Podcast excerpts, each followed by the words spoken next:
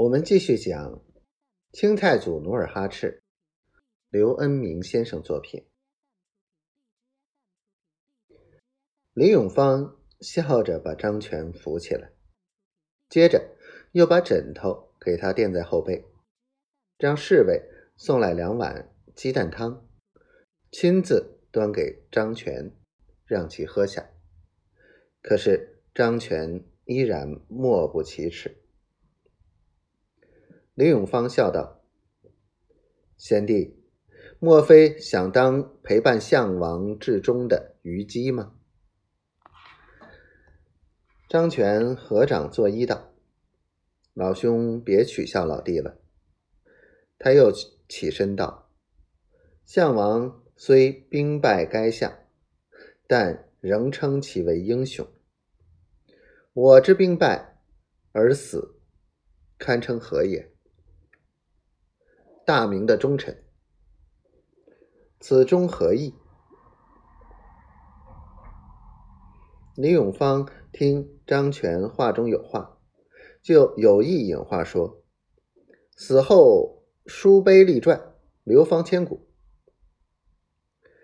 张全摇手道：“为贤君之臣，忠之可敬；为昏君效忠。”死亦可悲。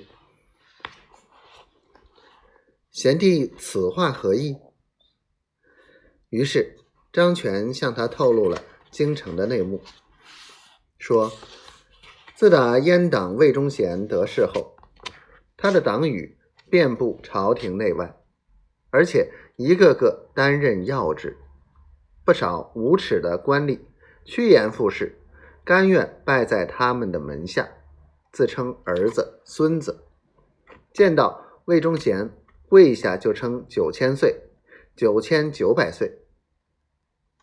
他叹息了一声，沮丧地说：“如今党内又闹起移宫、红丸两案，弄得朝内人心惶惶，人人自危。李老兄，我是不愿意听那。”污秽之事，才躲出皇宫，来到辽东的。何谓移宫案？李永芳让张全坐下，不解的问道：“移宫红丸同出一辙。”张全接着又道：“神宗在位时，他最宠爱的郑贵妃，郑贵妃。”留居乾清宫，伺候神宗。光宗继位后，郑贵妃理应移出乾清宫。可是自打魏忠贤插手，郑贵妃一心想当皇太后，她就串通李选侍，要挟光宗皇上。不仅郑贵妃要当皇太后，李选侍还要当皇后。当时光宗应诺。谁知过了不几日，光宗皇帝吃了一个和尚送的红丸仙药，当晚就暴死于皇宫。这样，一方要移宫，一方反对移宫，一方对献药者治以死罪，一方为之袒护，弄得朝内上下其乱如麻。张全说着。